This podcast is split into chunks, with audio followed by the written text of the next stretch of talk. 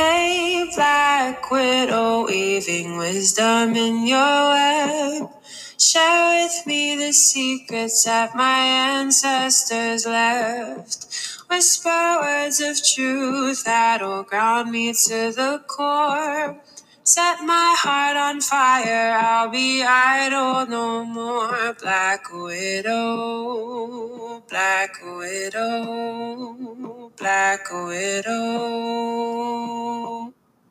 Aloha mai kakou. My name is Noel Kalekalanu Okoe Iosha, and this is Thrive in Resilience, a podcast uh, with everyday people telling their stories about how uh, they've overcome things or just embraced where they are in life to have hope for the future. Uh, today, my first guest is my husband, Kenneth Shaw. I'm really excited about it, and he has no idea what he's getting into, but it's going to be fun because I have no idea what I'm getting into either. So, hi. Hey. um, so, how this is going to work is I'm going to ask you eight questions, and then I'm to do eight fire questions like I'm Brene Brown. Okay. uh, but I'm not Brene Brown, but it's okay. Um, and the first question is How are we connected? I mean, obviously we're married. So uh, to go back to the baseline of that, how are we connected? We met in college, and you know we started dating from there, and we ended up getting engaged, and we moved to Portland. And after living in Portland for a year while you're at law school, we moved to San Diego, and we've kind of just continued our life from there. Um, now we have kids, and you know, a growing family. So does that answer the question? Yeah, that's a good job. All right. So tell us your full name and the story behind your name. my full name and the story behind my name. So my government name is Kenneth Raymond Shaw Jr. you have a non-government name. I don't know. It's just that's how it's, that's how it's listed on my birth certificate. So Kenneth Raymond Shaw Jr. Um, Jr. Obviously because my dad has the same name as me. Um, the the full story of my name. So the only kind of interesting fact about my name, well, there's I guess there's two. Um, one is that my middle name is kind of shared amongst uh, my dad's side of the family, and that's tradition that you know we've tried to keep going over the next generation of kids and you know people that came before us, and then. Uh, my last name is Shaw, but it should technically be Stone. Uh, my grandmother gave my father and the rest of his siblings the last name Shaw because I believe it was the man that she was dating at the time. I think it was her high school sweetheart or something. So she gave them the last name Shaw. Um, but I believe my dad's, my my grandpa's last name was Stone. So it's, it's a little bit you know different than most stories. And why was well, can we circle back to your um your middle name being Ray? What do you mean it's passed on? Like how how does that work? I don't know. I don't know who started the tradition. I just know that you know we have a tradition where middle names uh, start with Ray or have Ray in it. I think it, it started with middle names starting with Ray, and me and my sister kind of adapted it to just have Ray in it. So um, all her, you know, her her son, my nephew, his middle name has Ray in it. You know, and our two ki- our two children have Ray in their middle names. Um, so it's just a cool little tradition that we're kind of continuing. And then tell me more about um, Stone. I don't know much about Stone. Um, I just know that my grandfather's last name was Stone, and my grandmother chose not to give um, my my dad that last name. So, yeah, All right, this flows perfectly into our next question. Where are you from? I am from Oakland, California, which, if you don't know, is in the Bay Area, um, across the Bay Bridge from San Francisco. Would would that be like the like you would claim Oakland as your place as home or like where is your family line from? Do you think that just saying Oakland captures that enough? Yeah, I mean, my whole family's from Oakland. Uh, we moved to Southern California uh, when I forget how old I was. I think I was 11. So sometime around like middle school, we moved to Southern California. Um, but Oakland is definitely my hometown. Um, and I guess you know to that extent, I also claim where we moved to. We moved to San San Jacinto, California, which is in Riverside County. It's a really small kind of farmers cow town. Uh, it smells like manure, but uh, you know that's where I went to high school. That's where I made a lot of lifelong connections, and you know, kind of got got a start on becoming who I became there. I just want to circle back on on the name Stone and where you come from. Um, from the stories that I have heard, it was like the name Stone was in relation to your family's um, what they did. I think I told you slaves, that actually. yeah. Yeah.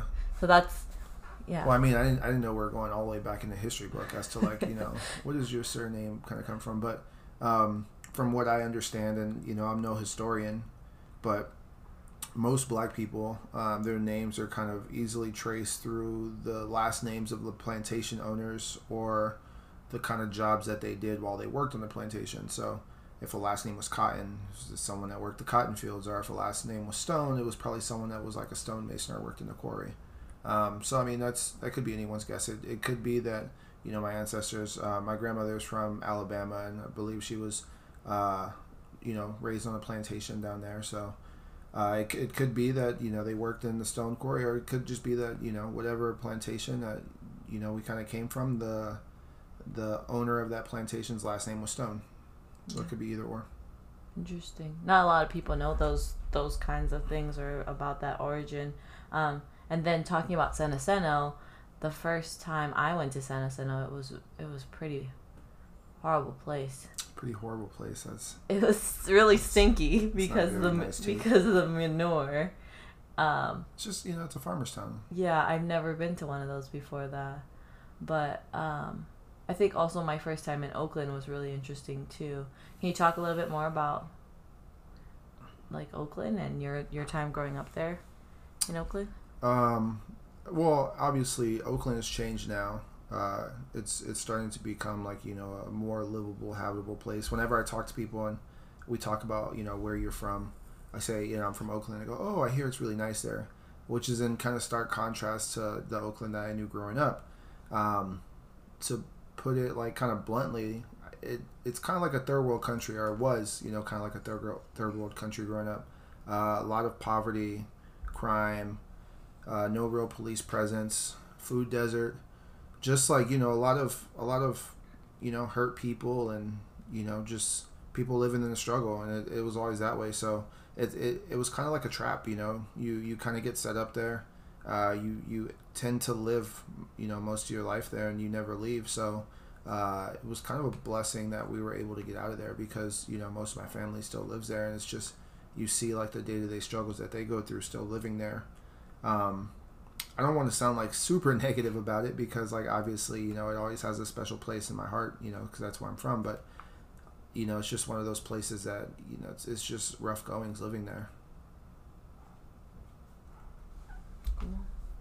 What do you think? Um, I guess to clarify too I mean that that's just like where I grew up in East Oakland I'm not sure all parts of Oakland were like that right. you know it was just that's all I knew uh, you know if you're if you're from East Oakland then that's where you live that's where you stay you didn't really venture that far out so Yeah, and I I remember the first time when I visited, um, your aunt wouldn't let your cousins play on the sidewalk even, and then we had saw, like, a drug exchange happen in front of us, and then she was telling me stories about the corner liquor store, like someone getting shot there at least once a month. Actually, it happened that day. Yeah, I mean that that trip that we went was like a culture shock to you because you know you had, you had never seen things like that before, and that's that's kind of just like you know a, a normal day in the life there. Um, to be honest, uh, there are positive parts, you know, but it's just from someone that doesn't really live in that environment to kind of go in and be you know exposed to those things. It it can be shocking at first. Yeah, but then and then we went back in I think 2018 for your uncle's funeral, and it was very different. Um, it was pretty gentrified. It was starting to get gentrified. Uh, there was people like riding their bikes. Yeah, that was that was actually That interesting. was really weird. to see people riding bikes down specifically like down that neighborhood where my, my aunt lives like the same neighborhood you know where i would go and visit 'cause when my grandma was alive she, you know she lived there as well and my grandma wouldn't let me go outside with like you know uh, headphones uh, c- like coming out of my pocket you know like she wouldn't let me like take my iphone outside uh, or wear like nice shoes you know so just to see someone like you know riding a bike down that street it's like actually like see a white person like riding a bike down that street it was kind of like okay so this is happening now um, and I guess at the same time too, like you remember, like there was you know signs everywhere. We buy houses, we buy houses, Yeah. we buy houses. So uh, the movement of money from San Francisco, tech like the technology sector, um, is spreading into Oakland because you know there's there's not a lot of places to live in San Francisco now, so they're just taking over the greater Bay like Bay Area in general. So eventually, all those neighborhoods that we kind of grew up in that were you know low key war zones are going to get priced out, and you know money's going to move in, and the neighborhood will, will get better, but you know it's going to push out all the people that are you know rooted there and from there. So, do you think it will still be a place you consider where you're from when that happens? I mean, you're always from where you're from. I don't, I don't know if you can change that. Yeah. So, I mean, it'll, it'll just be the, you know, kind of the interesting talk that, you know, you have with people. Eventually they'll be like, where are you from? Oakland. Like, oh, that's a really nice place. And you're like, well, you know, back in my day, it wasn't so nice. Um, but I mean, who's to, you know, why would anyone be mad at a neighborhood getting better?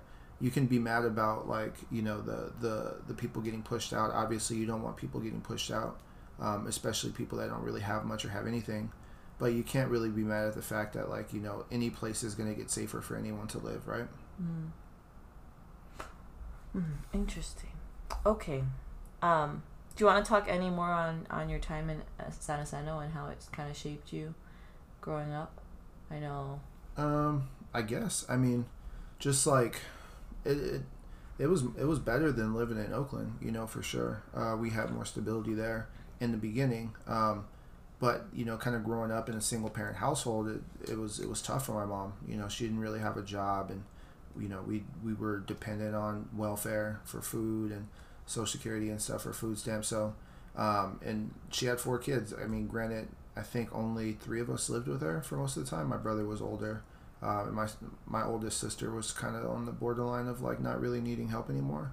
Um, so you know my mom struggled to you know make sure that we had what we needed, and she she did her best, and you know ultimately, you know she, we we all kind of just came to this decision that I don't know if it was a decision. We kind of just came to this like realization, like, hey, this wasn't gonna work anymore. You know, we didn't have a place to live, so uh, my mom was like, you know, I don't want you guys to like live on the streets with me.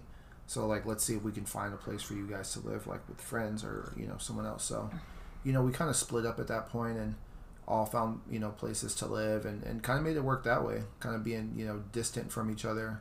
Not too distant but just you know not living in the same space. That was that was an interesting aspect to you know have to make space to make time and space to go like see your mom or sister because they live across town. Um, and i always like you know always my mom always pretty much had a place to, to stay. My sister did too. Um, i would say that i did. It was kind of like i was i was kind of a prideful kid. So I didn't really like asking for help and I didn't really like letting people know that I needed help. So in the beginning, it was easy for me to like, you know, stay with someone and then after a while I kind of just like felt like a burden. You know, it's it's interesting because as a kid you don't want to feel that way. So staying with friends, I started to feel bad over time, so um, you know, just kind of hopping around and at, a certain point like actually not having a place to live. Um, there was a park. I think it was Rancho Park. I stayed in Rancho Park for maybe about like a month, um, where I would use the school's facilities to take like a shower, or I would, if I needed to, I would stay the night at a friend's house, and you know, everyone just kind of was under the assumption that I was, you know, living with another person. You know, you talk to them, be like, "Oh, where are you staying at?" I'm staying with, you know, X, Y, or Z. And you talk to the other person, you kind of use them against each other, um, and then, uh, you know, thankfully I, I found some stability with uh, with some groups of friends, so I didn't necessarily have to do that anymore. And then towards the end of my high school career, my mom was able to find some low income housing, so I moved back in with her. But it was a journey, and and kind of just being uh, independent like that makes you grow up fast. Um, I don't look at it as like a sob story. I don't like look at it as like, you know, anything I try to get sympathy from. It was just different, and everyone has their own like different things that they go through. Um, so it, it made me mature fast. In those moments, this is not one of my core questions, but in those moments, how do you, how are you able to thrive in your resilience? Like, the, there's so much uh, happening to you, uh, so many things that you can't control necessarily. What did you, what did you control within the circles that you could? Yeah, I just kind of funneled that all into like one focal point. So, like you said, I didn't have control over a lot of things, but I did have control over how I approached it. And I had control over like what I did in the classroom, and I had control over what I did like in athletics. Um, so I kind of funneled that into athletics, and it, I don't know. It, it wasn't like you know you see commercials about people that are facing adversity and they just like lean into it, and they're like, it wasn't that way. It was just like it was you know athletics was just a release, right? And I happened to be good at what I did, so it being on the field or being on the track uh, for more time was just you know time that I didn't have to be somewhere else. So I spent more time in those places. Um, coincidentally, you know, I, I, get better because I'm spending more time practicing or lifting or doing whatever. Um, and you know, and even along the way, I I'm smart enough to realize that that hey, this is my ticket to like you know get into college or this is my ticket to getting to the next step in life. So.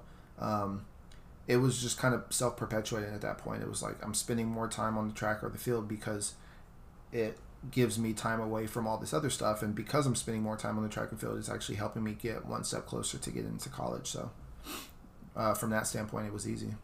Mm. Lots of discipline at a very really young age, like a really honed mind and just like focus on what you could do. I guess. I mean, there was really no other options. Um, and kind of growing up in the way that I did, I got to see a lot of examples of how not to do things. I think people, uh, well, I can't really walk in anyone else's shoes, but I think what happens a lot of times is people tend to see someone doing something and they follow along in the same footsteps because that's what they know. You know, you see somebody uh, cutting class, or you see somebody, you know, selling drugs, or you see somebody doing something uh, not so legal and you learn from that because you know you you've seen it firsthand. So you then at that point you're like, oh, I know how to do this, or you can have that person take you under their wing and you know teach you how to do it. Um, to me, it was kind of like the opposite. You know, I, I can see the good things and be like, I want to do those things, and then I can see everyone else, you know, making mistakes, whether it be friends or family. I can see them making mistakes and be like, okay, that's what not to do. So if you have those parameters set up, then it's just like following a guide. Mm-hmm. You know, you mm-hmm. don't have to have you know one individual person tell you how to do things you can have a whole community of people that you can look at and take the good from and take the bad from and basically just walk the line. Mm-hmm. nice. All right so my next core question um, where are you now? Doing this podcast with you? Expand broaden that like what does life look like for you now? Paint a picture for us. Uh, what does life look like? I think life looks like it looks for a lot of people. We're all kind of in quarantine, hopefully, uh, for coronavirus. Um, working from home, most people. Uh, I know, you know, some people have been laid off, but we're all just kind of in the same boat of uncertainty and just hopefulness that it gets better sooner because everyone wants to kind of get back out there. Um, we have two kids. We're moving to Hawaii soon. That's kind of where we are right now what's your kind of like I was that kid and I'm from that and now I'm this. What are you now from that kid? What am I now from that kid? I would say I am still on like the path that was set forward by that kid. I don't know if like you know you truly ever get to be the the destination. Um, every single day is kind of like a work in progress from like that start, I realized that I need, you know, I think I've told you this before. It was like there was never really any time during that period where I was just like, oh yeah, I'm just not gonna do anything or I'm just gonna fail. It was just like, yeah, I'll be, I'll be successful. I'll do whatever I want to do type things, um, and nothing has really changed about that. You know, um, I went to college and I got my degree and you know I got my my computer science degree and became a software engineer and you know, it's kind of just a continuation of that path. So now it's just like, okay, well, what's the next step that kind of gets me to where I want to be, you know? So I don't know. That's that's a hard question to to answer, I guess. Yeah. It's all right to just leave it have some breath and space. Um I guess to follow up with where are you now like like what are you learning in this space of right now? Um, what am I learning in space right now? A lot. Um, it's an interesting time. um, in the world. Actually, you know, with the the pandemic going on with the coronavirus, and then you know civil unrest that's happening uh, with people of color. Um, actually, now with you know people, you know, all people, and uh, the social injustices that we face, and just kind of taking on this problem of systemic racism face or you know head on. You you learn a lot about the government. You learn a lot about you know leaders. You learn a lot about uh, people in your community. You learn a lot about people that you work with, family. Um, we're all kind of like forced into like learning about each other right now because we're all like you know just stuck in the house and have nothing else better to do than to talk about these things. So um, it's actually a good thing that we're forced to face these things head on. Hmm. What's your What's the biggest thing you're learning right now? What's your like? Oh, I this is this is huge that I'm learning. Nothing really stands. Out. Nothing really stands out. It's just all like little pieces, I guess. Yeah. Okay. So next question: Where are you going? Where am I going? Like physically? Wherever that question takes you, where are you going? Yeah. Well, in two months we're gonna be moving. I don't know. Was it six thousand miles away? So I would. I think it's two thousand. Is it? I don't know. I think it's like two thousand five hundred. Is it really? Yeah. No, I don't know. I don't it's know. it's pretty far. Um, I mean, that's where we're going, and that sets up. You know, that sets the stage for everything else that's to come. That's a it's a big transition. Um, our oldest daughter grew up in this house. Essentially, I think we brought her here when she was a couple months old. So, you know, this is all she's known, and our youngest daughter, the same thing. She was, you know, born in not born in this house literally, but you know, she came home from the hospital to live in this house. Um, I've lived in California basically my whole life, except for the time being in college and going to a few different states. But um, it's going to be a big transition, I believe, for everybody, um, even you. Um, so where am I going? It's just basically to, to deal with that, to to handle that, and and basically take on like this quote unquote like next phase of life. All right. Um. What is your superpower? my superpower. I don't, I don't have a superpower. Um, but it, I, I guess I can play along with this. Uh, What? Do you totally have no, I mean like a superpower. can't, Like, you have multiple superpowers. Yeah, can. you? I can lift cups My- with my mind. No, No. um, I would if if I were from the outside looking in, I would say just I don't know, being calm. Um, growing up amongst a lot of like lots of chaos, you learn to be level headed and to be calm and to approach things uh, logically and analytically. And I believe that's how I kind of handle life. So, whenever you know issues happen or situations occur, I'm usually the most calm and level headed person there, and I think that helps a lot in, in most of those cases. oh yeah. Um, Well, I mean, I, I think about right now and like how you're you're the one working and I'm not working right now. And if I had to be working right now, um, there would be no way I could really work because I can't focus and and keep the calm amongst the chaos. Um, I can't juggle the multiple things at the same time like you can or just like zone out of of the noise or ruckus. Yeah, I don't know. Maybe it's it could be a product of like that. Actually, could be a product of like upbringing. You know, just kind of growing up. I I remember always having a TV on, just to yeah, you know, always some sort of background noise. There's always some sort of music. You know, there's this, that, and the other. So even now when I work, I actually feel like most, you know, maybe the word is like at home. Like when there's something going on, I, you know, I have something visually going on on one screen. I'm working on another screen. I have music or something else and you know there's kids running around so it's just like i i kind of like find it as odd as it sounds like i find solace in that um, it does sometimes get a little overwhelming depending on like how focused i need to be for something like you know sometimes anaya is just over here and she just is, is pulling my arm or you know today like you know kinley is walking around and she's trying to grab everything off the desk while i'm working which is like fine but she's like trying to grab rocks and like scissors and just a ton of random stuff. So it's like, okay, I have to I have to lock you out of the, this area for right now, um, because I was in the middle of an issue. But for the most part, um, I handle that and work with that completely fine. So, Do you think um, you would want to train our children to have that superpower as well? Um, I don't know if you need to train them to have anything. I think you just kind of let them become who they become.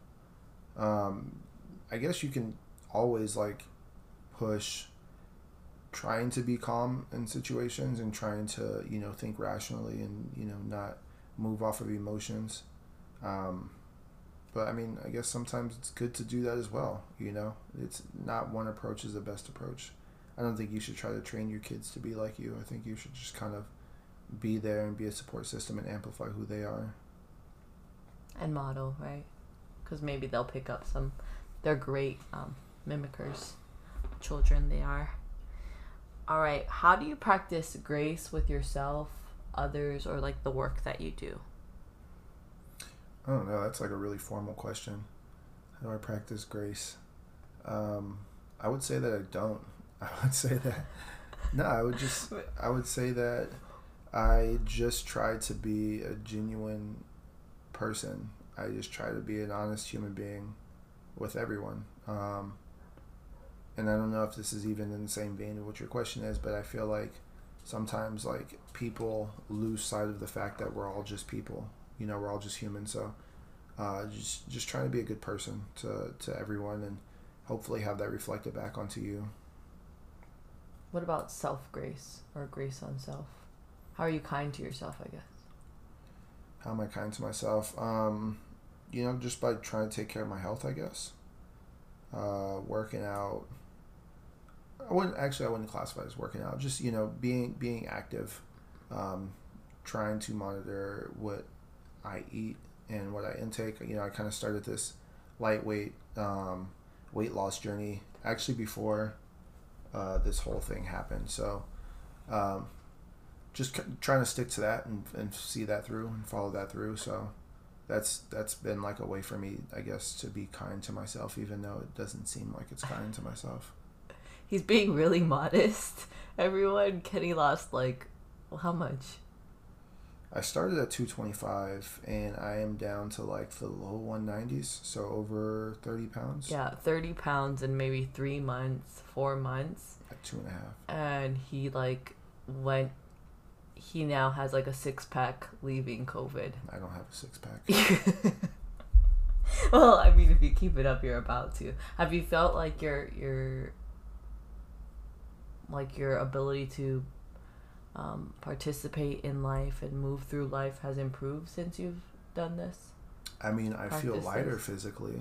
hmm Um, I mean, besides that, not really. It's not like, oh, I have more energy to do stuff. I, I have the same amount of energy I had before. I'm just putting it to use in other ways. hmm Um, yeah. Great job. Good job. Okay, what are you grateful for?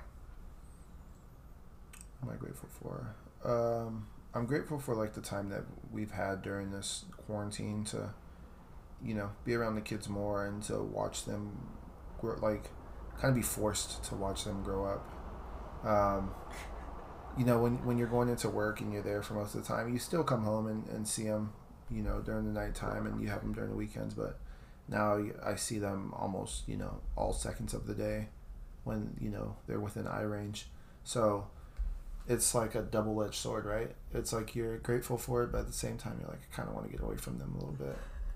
Um, but you don't really have these opportunities, right?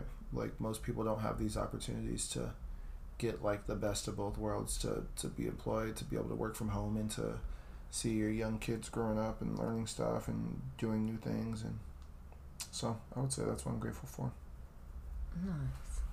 All right. Before I do the fire offs, when you hear thrive and resilience, what do you think about? just making the best of what you're dealt. I, I assume like thrive in your resilience. Um, just yeah, I, I would kind of stick by that.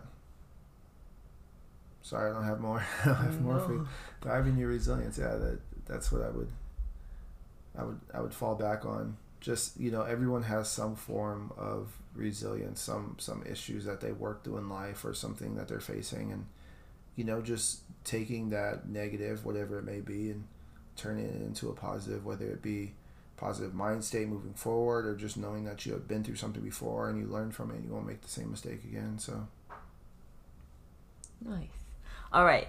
So here's our rapid fire. Um, but before we do our rapid fire, just want to tell a quick story. Kenny has tattooed on his chest um, the word survivor. And I think it was in October. I can't remember actually when it was last year. Or maybe it was at the beginning of this year. I was like, I think you need to get your tattoo changed or something added to it. Um, because you're no longer living in survival mode. Um, you're in thrive mode. You're in what do we what more do we do from this space? And you know we're very fortunate that Kenny has accomplished all that he has to um, I think do exactly what he wanted to do for his family. And that's to be like an extremely huge supporter, um, both financially, emotionally, um, and just the stability and just that dependable supporter. So, uh, you know, I think I, throughout our time together, I've definitely seen the shift from, from a survivor who, um, who is you know just kind of just kind of making it to someone who's really just grinding to um, have balance and harmony in their life and and kind of grinding in a way that protects themselves as well so that they can so they can they can last the marathon essentially um, and sets those boundaries for what life looks like for them so that's really awesome Thank you. you just you just spit all over me. uh, okay, so here's our rapid fire questions. Are you ready? Sure. Um, let's start with this one. Well, I guess we should go in order. I think I want this one first. What's something you're hopeful for? I hope these questions aren't all this hard. Um, something that I'm hopeful for. It's just off the top of your first like. Uh, for this pandemic to end soon. Favorite color. Red. Favorite number. Eight. Favorite word. No. what? really? I, I don't know. Does it what, what favorite word? Is yeah. That, I didn't know that's a, I didn't know people have favorite words. What's your favorite word? um, I like breathe. Okay. Yeah, I don't have a favorite word. Uh, I like matter. I don't know. I could have a lot of favorite words actually. All right, what brings you joy? Food. Really? Yeah. Hmm. What's your favorite environmental feature? Like in the world? Yeah. Like, what are you like? Oh, that's just my thing. I love that. Every time I see this in the environment, it makes me happy. Uh, I like looking at the ocean. Ocean. Who's your number one fan? You. Finish this statement. Water is. Water. no. Why? Wait. You want to. water is water? yeah, technically. I'm not a poet.